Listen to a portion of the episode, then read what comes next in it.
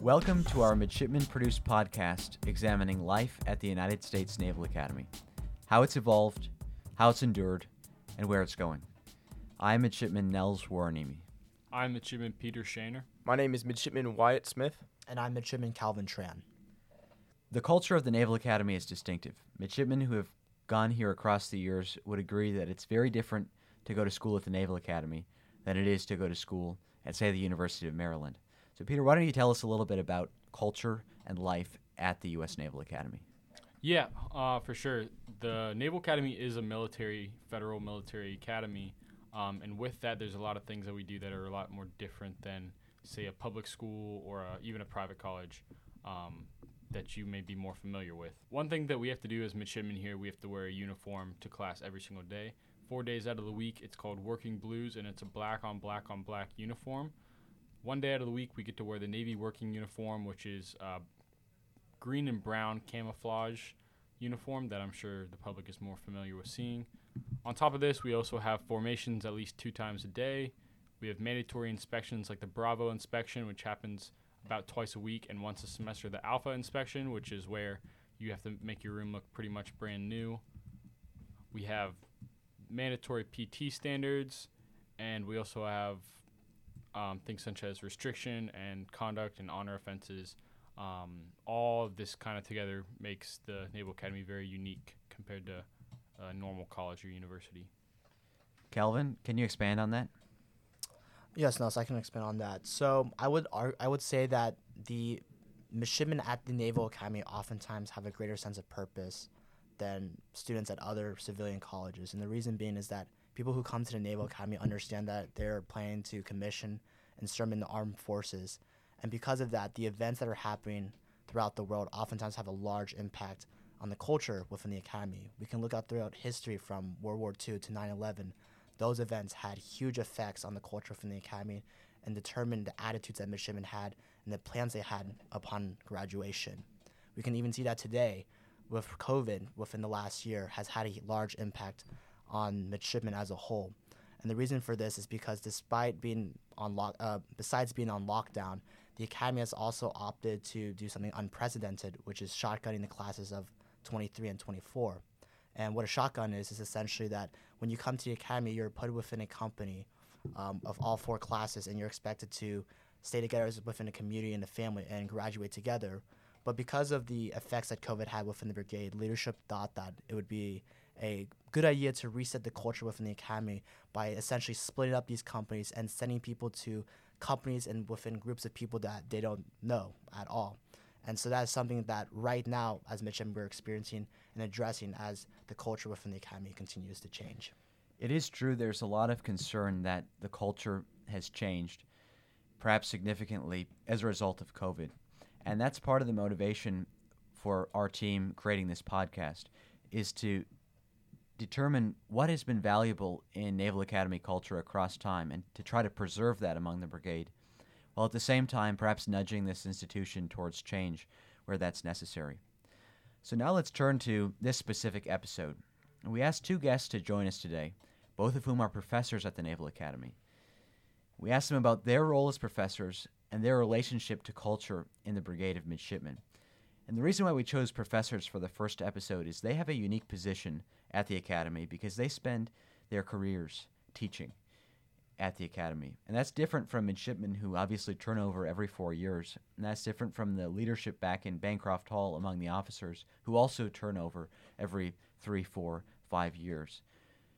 But the professors, they've seen how things have stayed the same and how things have changed across time. And so we wanted to gain their insights. But they mentioned in the course of the interview the double E and physics cheating scandal. Calvin, can you tell us a little bit, give us background on those?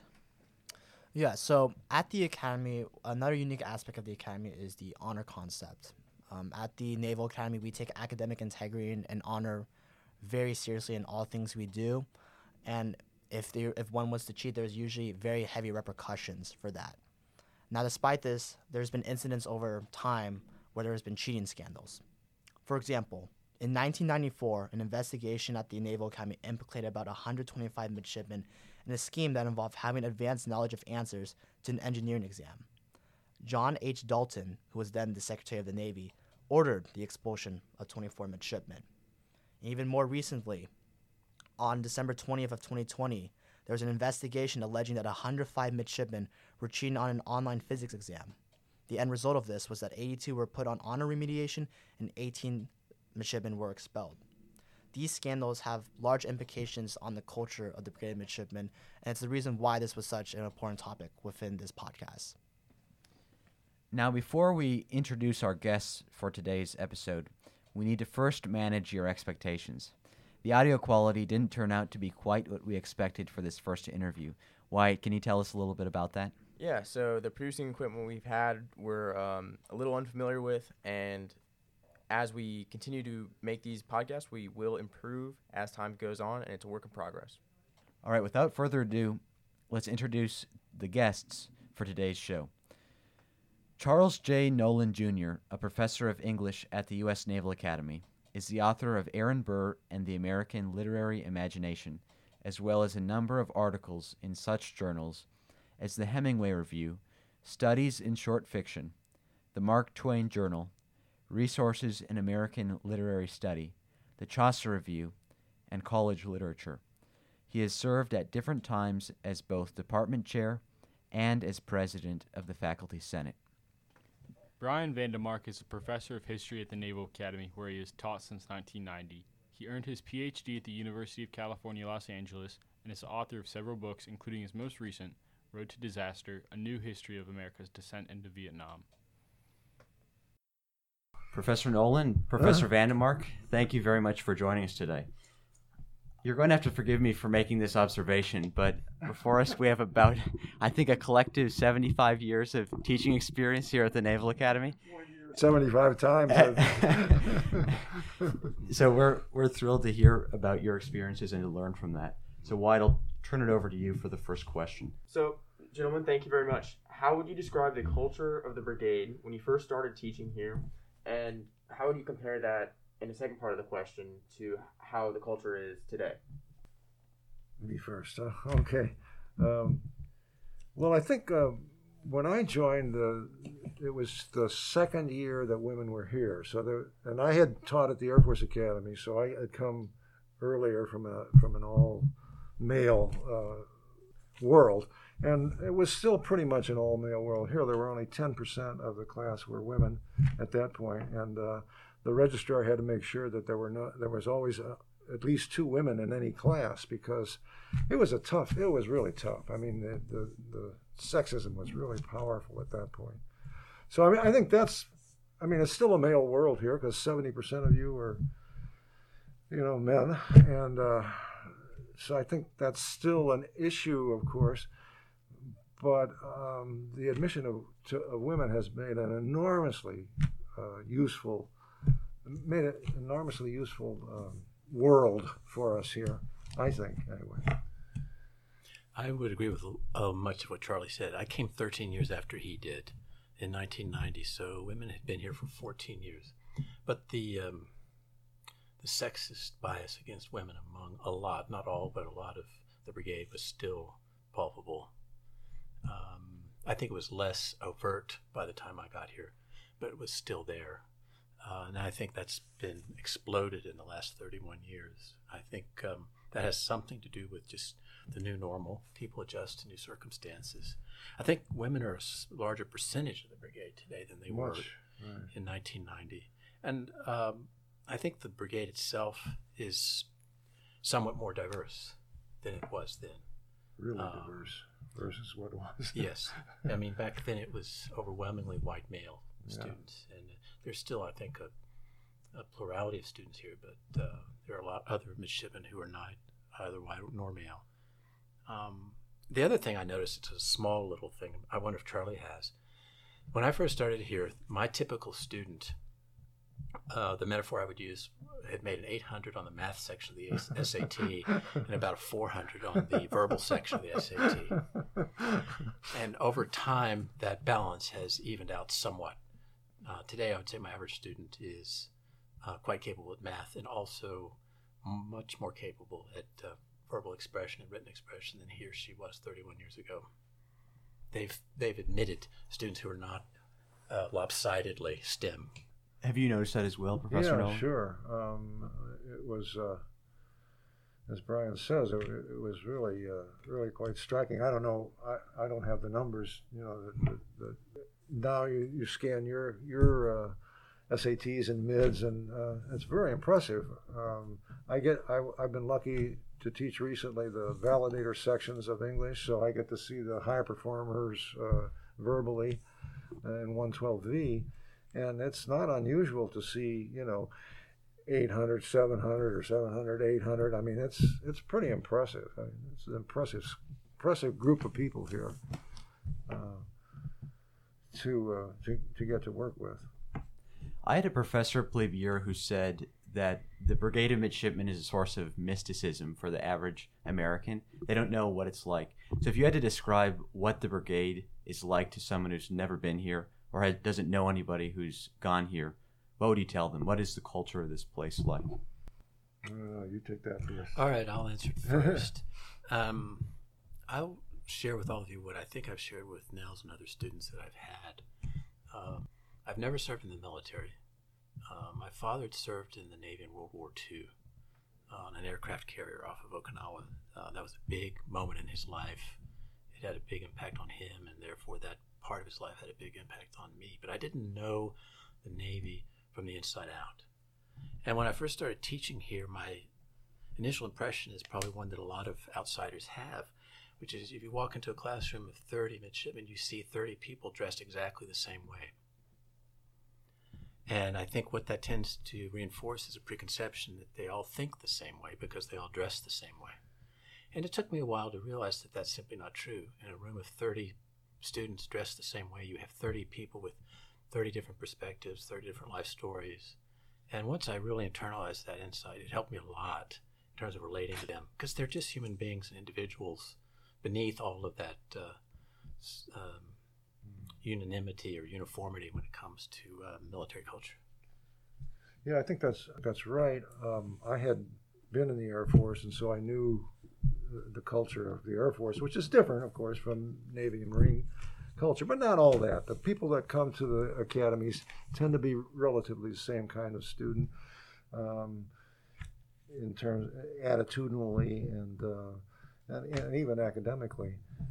Um, so it wasn't a mystery to me when I when I was hired. I, I joked about it. all you have to do is show me where the light switch is, and I can, you know, I can do it because it wasn't really that that different. What was the second part of that that you were?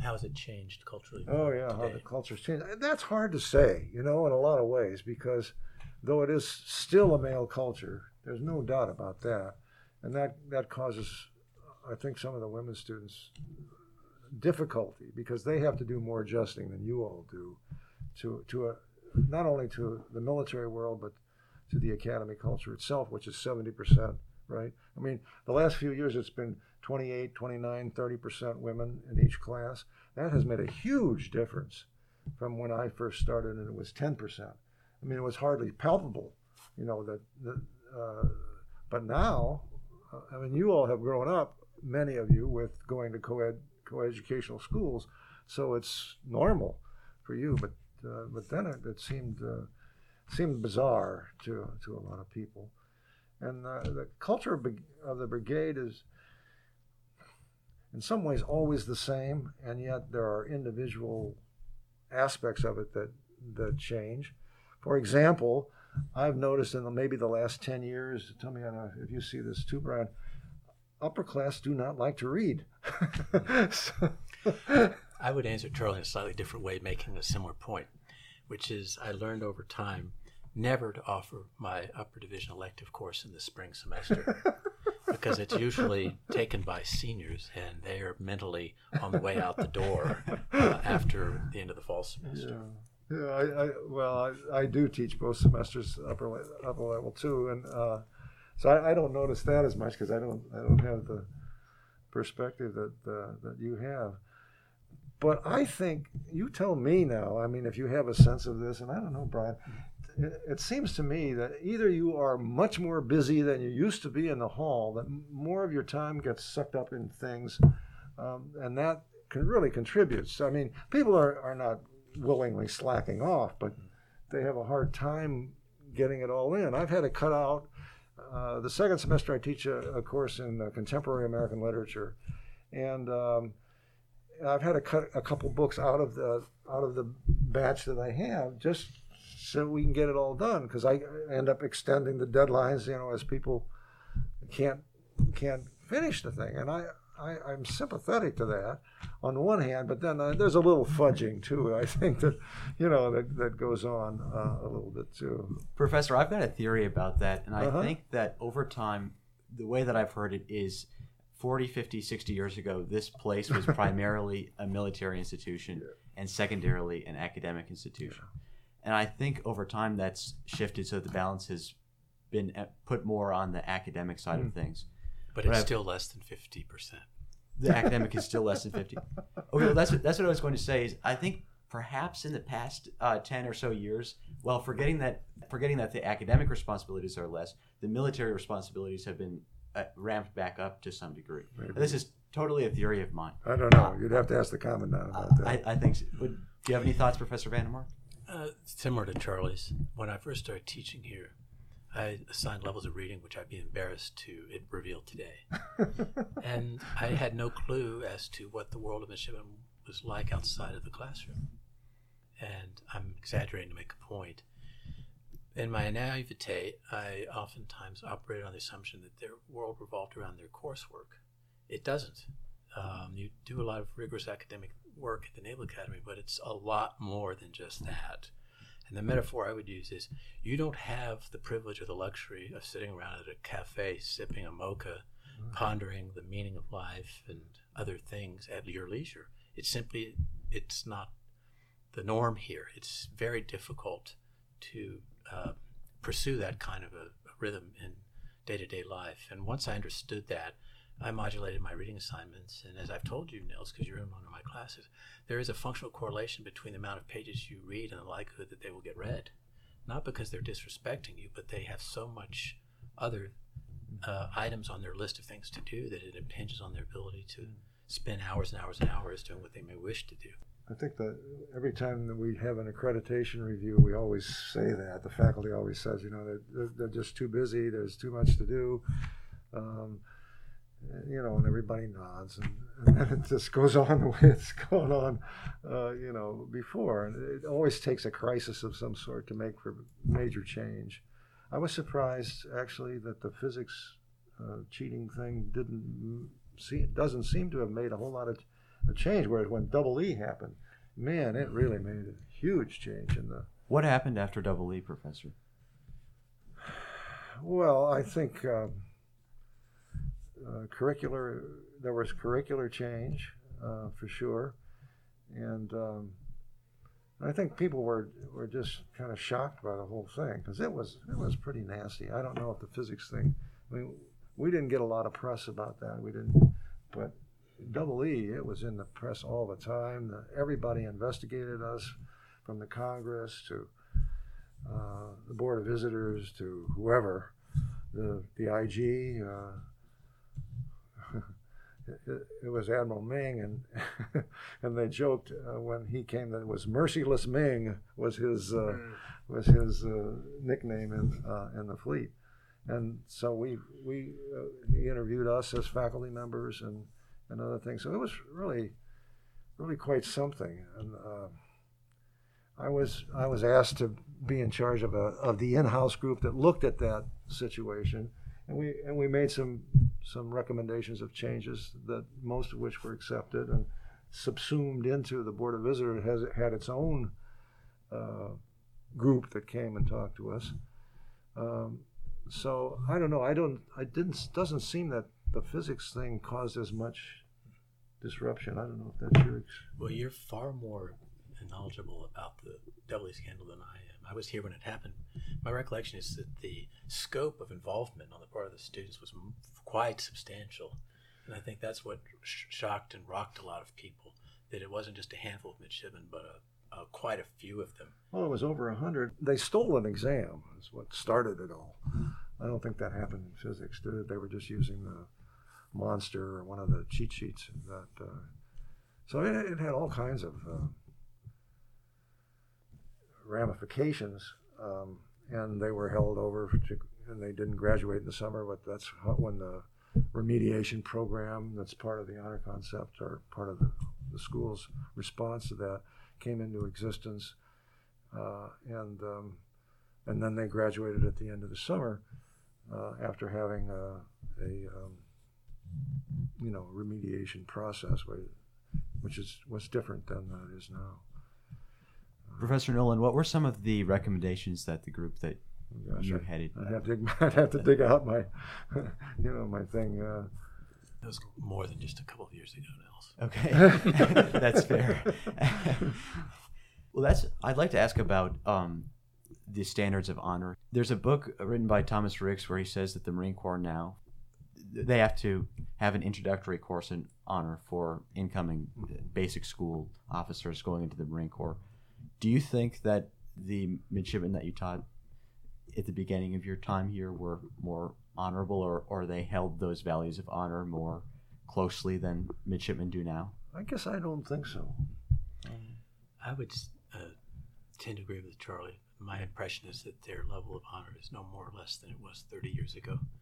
I am proud to say that one of my students early on, um, his name's Eric Goralnick, uh, participated in the creation of the midshipman driven revision to the honor program.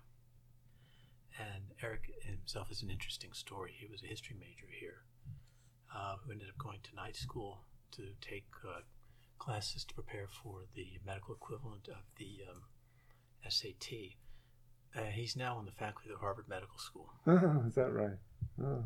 Yeah, Ross Perot was involved in that earlier thing in the 50s, uh, and then, you know, the problems that occurred. And, uh, but anyway, what's your sense of that? I mean, what what, what are you guys? Was the sense, was the physics thing a, a, big deal here or not? Got I- cut out because of COVID. It got, you know, it, it didn't seem to have the, the same. Everything was COVID related, you know, and, and rightly so. But it didn't have the kind of impact that the double E thing did because the COVID thing was so pressing. So, I mean, it, it really did change life. I taught for a year and a half from a kitchen table, you know, and that's different from, you know, what happened in double E. We went on with what, what we were doing. So I, I think it was that more than anything that made the difference because certainly there was a lot of attention to it, but it didn't seem, it wasn't as shocking, I guess, because there was something else that was much more shocking, That makes sense. you know. Would you agree with that, Professor Vandemar? I think that's a pretty insightful point. Um, events uh, and their intensity uh, are deeply affected by things that occur uh, at the same time or in a period of time near them. And, uh, I think COVID has overshadowed the significance of a lot of other things and probably moderated the intensity of the scandal when it came to the physics issue. Okay, so that's interesting. So the institution itself hasn't evolved, so to speak, with standards of honor, but it's the events surrounding the physics scandal, for example, that have, have overshadowed it. It's the other events that have overshadowed it, right? It's not that it's been diminished in any way. I mean, our, our superintendent has been very strong about all of that, so it isn't for lack of, of effort. It's just that the other thing was so Overwhelming. pervasive. Yeah, overwhelming is right. That's the right word. Uh, for mids as well as faculty. And, It would be interesting to drill down on that. This scandal, there weren't many midshipmen who were um, asked to leave the brigade or sent home as a result of that. And I don't know if that was the same way after Double E or not. Well, initially it was. There were 13 people that they thought had cheated, and that was.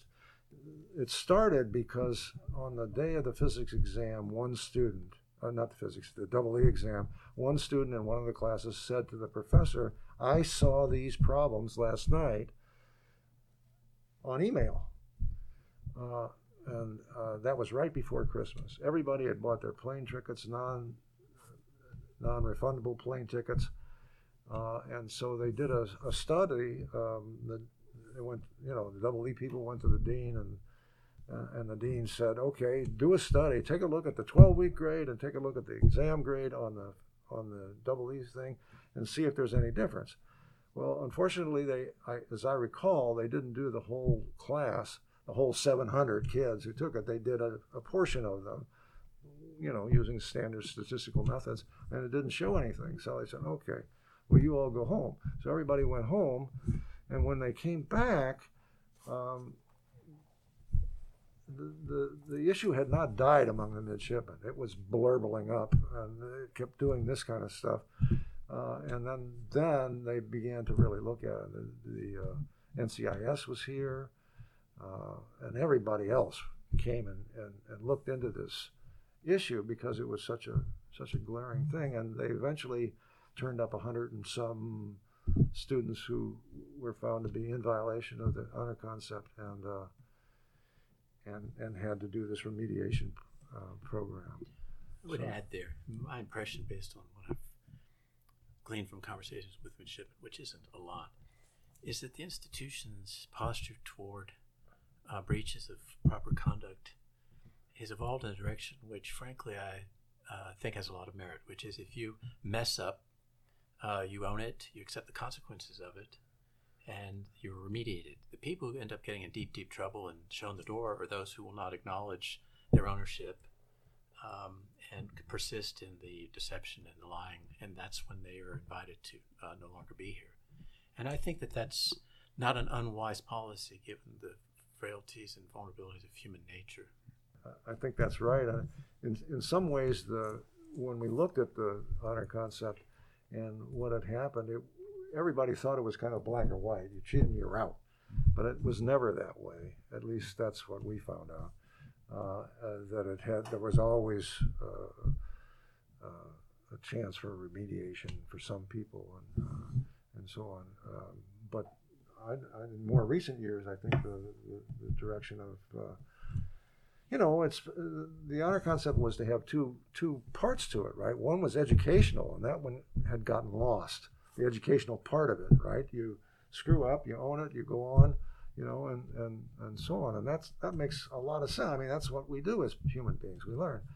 Uh, the other part was the punitive part. If you if you did, and uh, then you, you know, then you went home, or if the event was so egregious like stealing an exam, you know, and then passing it off to your to your friends, then it uh, then it was then it was different.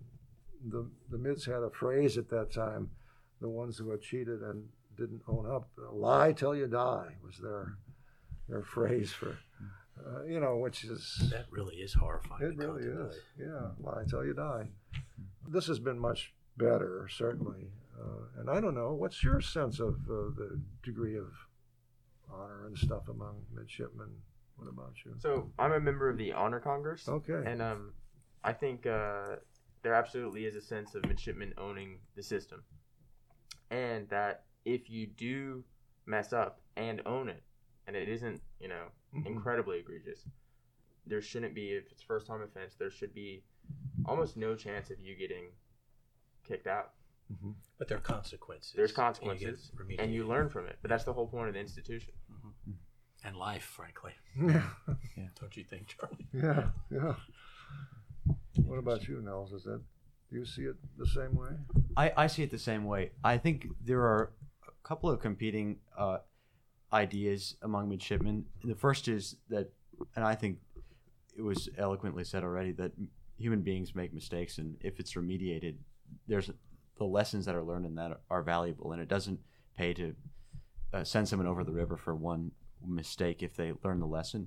And then there's also a sense that um, by not taking a stronger posture towards something like the physics scandal, and by instead uh, impacting the entire brigade with a shotgun, that instead of uh, having consequences for the people who did Group punishment. exactly, And I I have learned over the years, and I've said this in class, midshipmen will forgive a lot of things on the part of an instructor.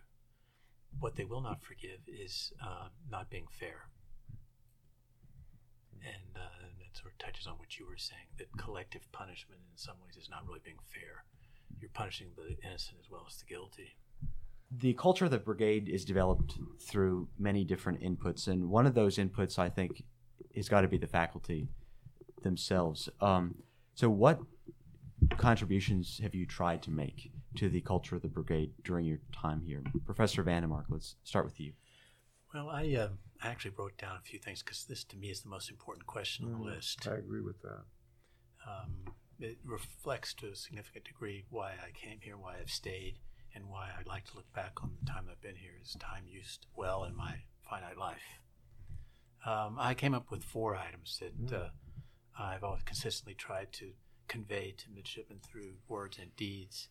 One is the importance of broadening your perspective. I think uh, oftentimes in the military, the perspective is a narrow one, and I want midshipmen, uh, as they mature and go through life in their career, to broaden their perspective. Um, I have again and again pointed out to midshipmen uh, what can very often be the limitations of force in addressing and solving the world's problems. Uh, I think it's important for career military professionals to grasp that fundamental point. Um, I've also uh, driven home again and again, and Nels, you're familiar with this the reality that good people can make terribly bad decisions. And the reason that is uh, a real wallop is because Naval Academy graduates are good people. Connect those dots. And the other one is uh, I've attempted to uh, cultivate good judgment in my students because some of them down the road are going to be individuals with a lot of responsibility. Um, and in those instances, it's often a choice among choosing uh, among lesser evils rather than good and bad. And uh, good judgment, wisdom, to me, is uh, extremely important, and it's at least as important as uh, intelligence. Wisdom more than intelligence. I think what Brian said is, is excellent. Uh, some excellent points. For me, I think the most important thing that I try to exhibit uh, is, I think, the essence of good leadership, which is authenticity. If someone is authentic, you're much more likely to follow them, to support them, uh, than if they're not. And and you know, you all are at a certain age where you can smell out people who are inauthentic, and you won't really uh, deal with them that way. So I I try to do that with with my students. You, you know, I, we're we're not wearing uniforms. We're not officially part of the leadership business, uh, I guess. Although I think I think we do have an impact. I think your question points in that direction. I think we do have an impact on. I hope. I hope so too. Um, things and, and that for me is is just the key to good leadership. I was in the Air Force for nine years. Uh, went through ROTC, was Vietnam, etc. All of that. Fortunately, I didn't end up in Vietnam. I was blind and had hay fever, so I, they weren't going to let me anywhere near a plane.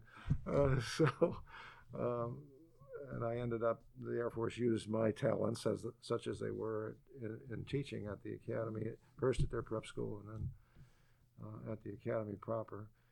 Um, and I've been thinking about these kinds of issues for a long time, and, and I think authenticity is actually the. I wish we would stress that. I don't know if that comes out in your leadership courses or not, but that is to me the ultimate. If you can trust someone, if you know know them well enough that you can trust what they say, then I think that really makes a difference. Well, let me just add here. I think that's a superbly important point, Charlie. And the way I would put it, and I know Nels has heard me say this too.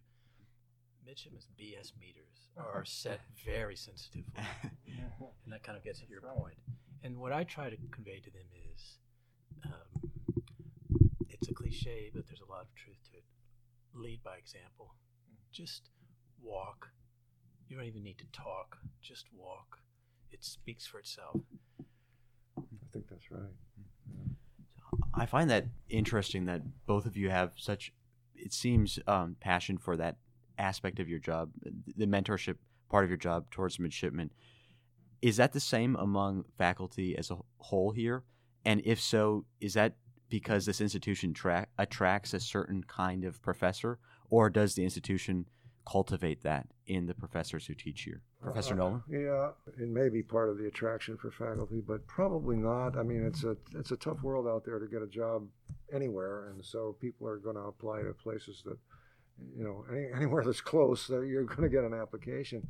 But I think uh, um, I think just the experience of of being here and, and working with uh, with you all um, makes makes it clear how important we can be to you uh, in in the leadership side of things. That's uh, and, and do, does it uh, is it every faculty member? Well, I don't know about that, but surely that's a part. And the longer you stay, the more I think the more important that becomes. Seems to me that um, because you are the next generation or whatever it's going to be, and, uh, and and we see so much, you know, in our lives. We see so much uh, that you wonder sometimes. But there have been some really outstanding examples in recent weeks of people who have stood up and done the right thing uh, when when it wasn't advantageous for them to do that, who were in uniform, and uh, and that's pretty impressive when it happens. And you want those kind of people certainly to to to be the leaders. And what we can do, I don't know.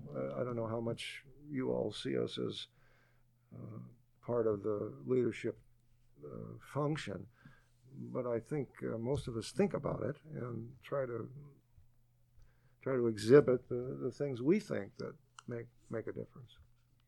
I think Charlie's point about that part of what we do becoming more important over time is certainly right.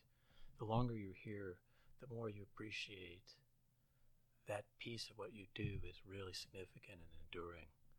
And the way I would put it is uh, being at the Naval Academy, I will never have graduate students.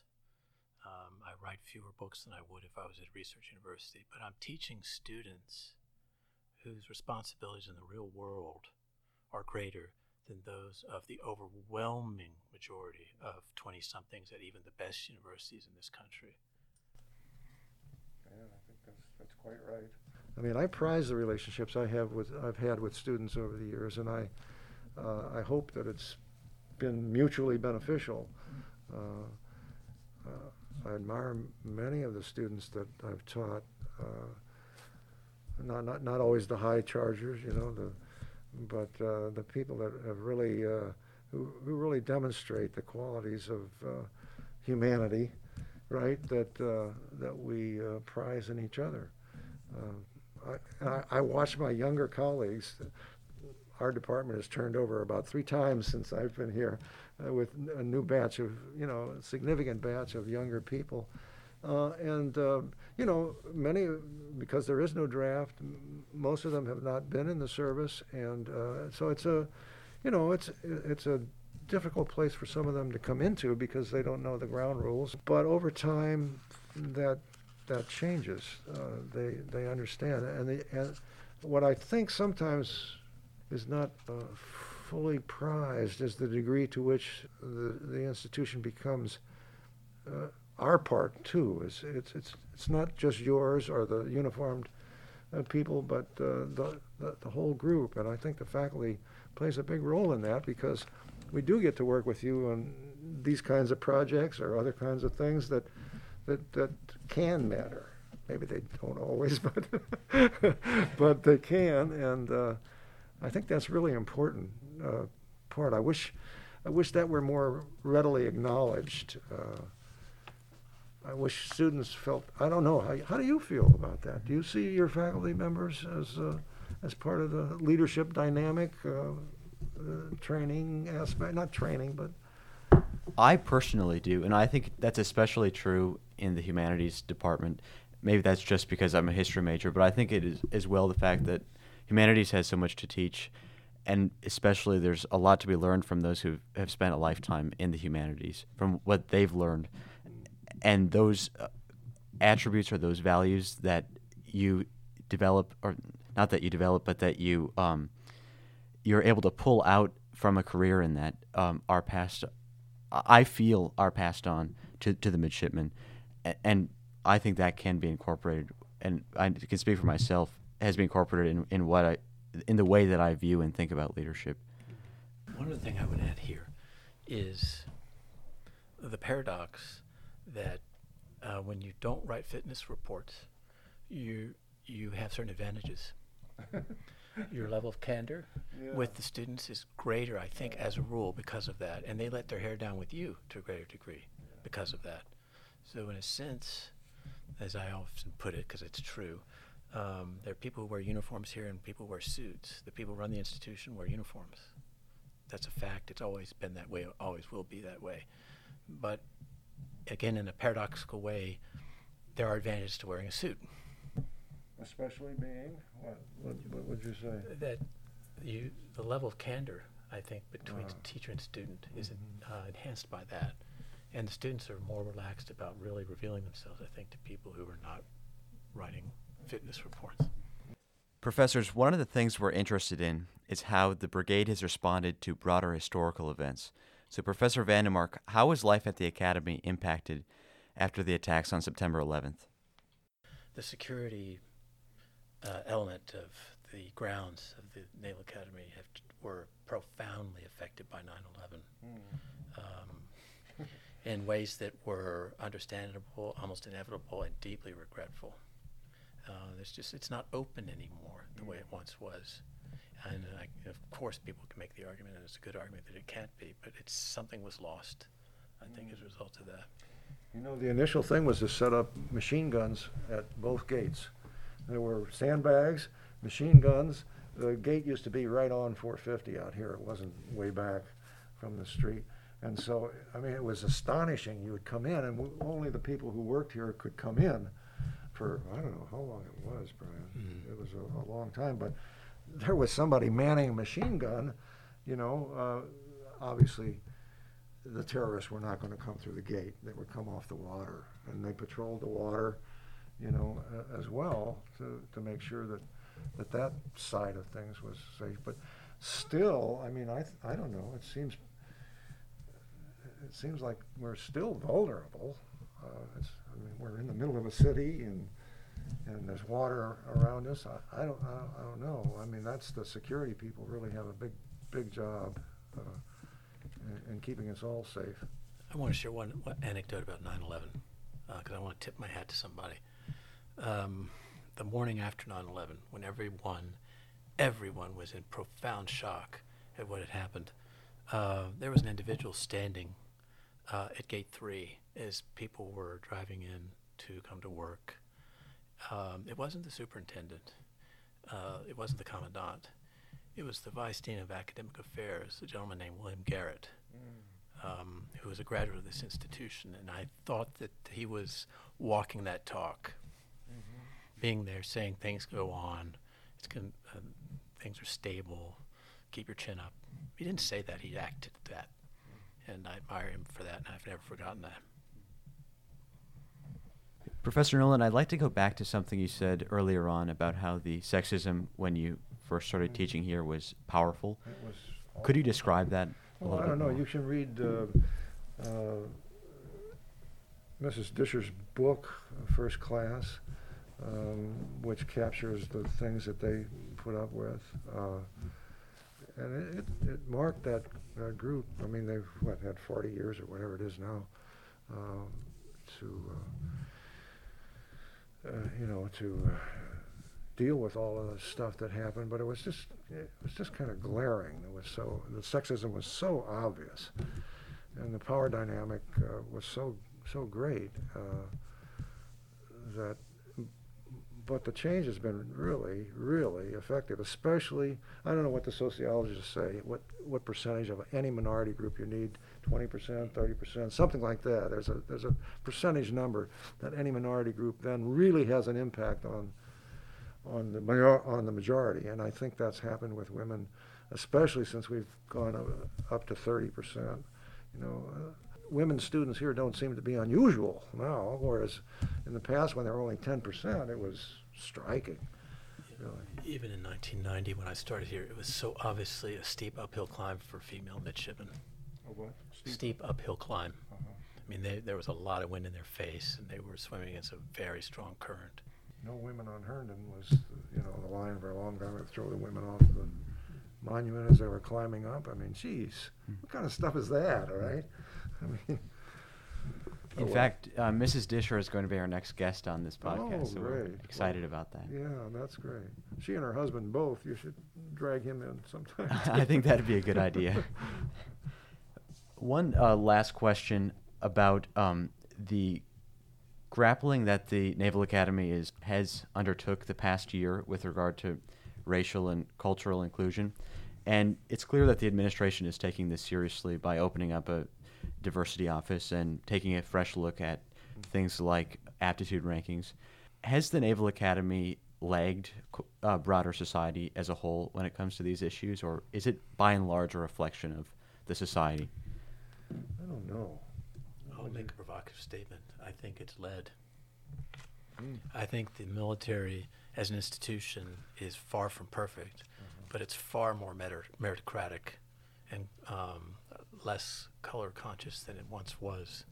And that too is uh, a paradox. I think 70, 80, 90 years ago, it was trailing American society in that department. Now I think it leads it. Well, and uh, integration, right? The, mm-hmm. the integration of the armed services was, was, the ball that got rolling in that regard. Um, but I admire that about the military. Um, they and bless the founding fathers. They had the wisdom to make elected civilians the commander in chief of the military. And when the American people elect a commander in chief, he or she can issue uh, instructions that will be followed by their subordinates in the chain of command. And that will minimize the foot dragging, slow walking, whining, and complaining about things like this. That's true. yeah. Professor Nolan, would you, would you, agree with that assessment? I certainly would. I, I think uh,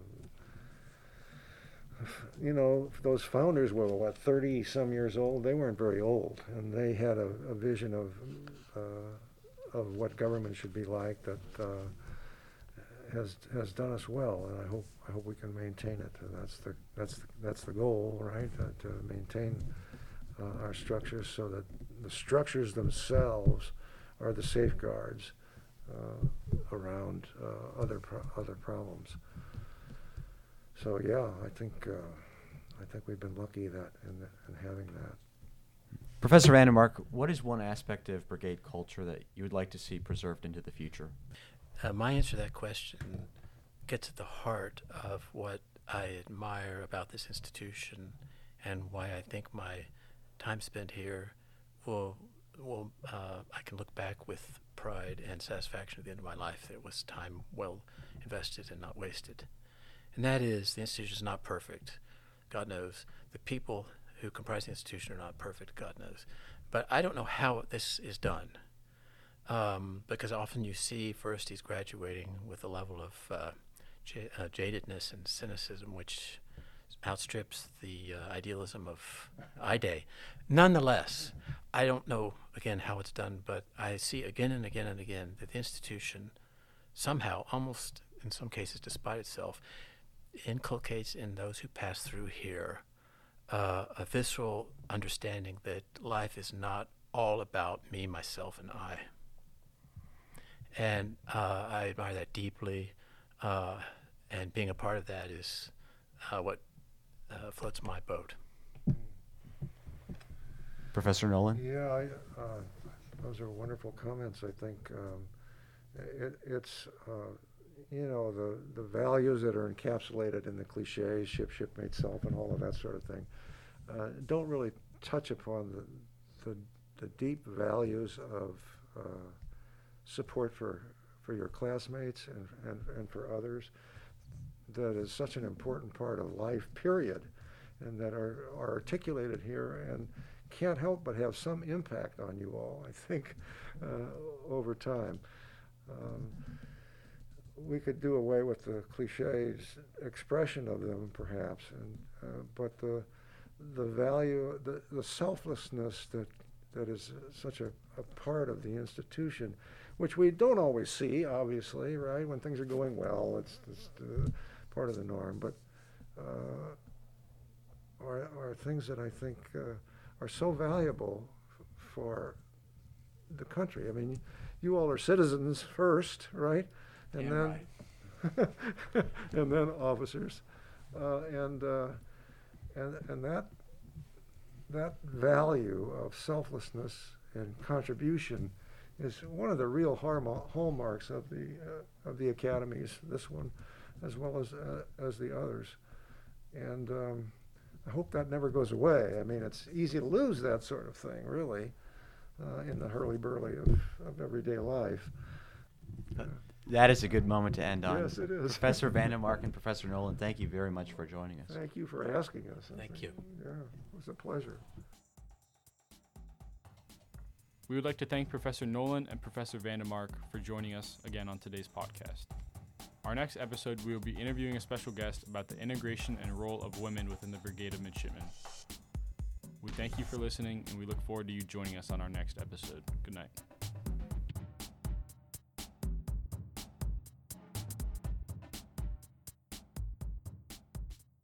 Thank you again to Professor. Sorry about that. I kicked Damn it, Nels! I hope he puts that in. Sir, I'm kidding. Please don't. Please put that in.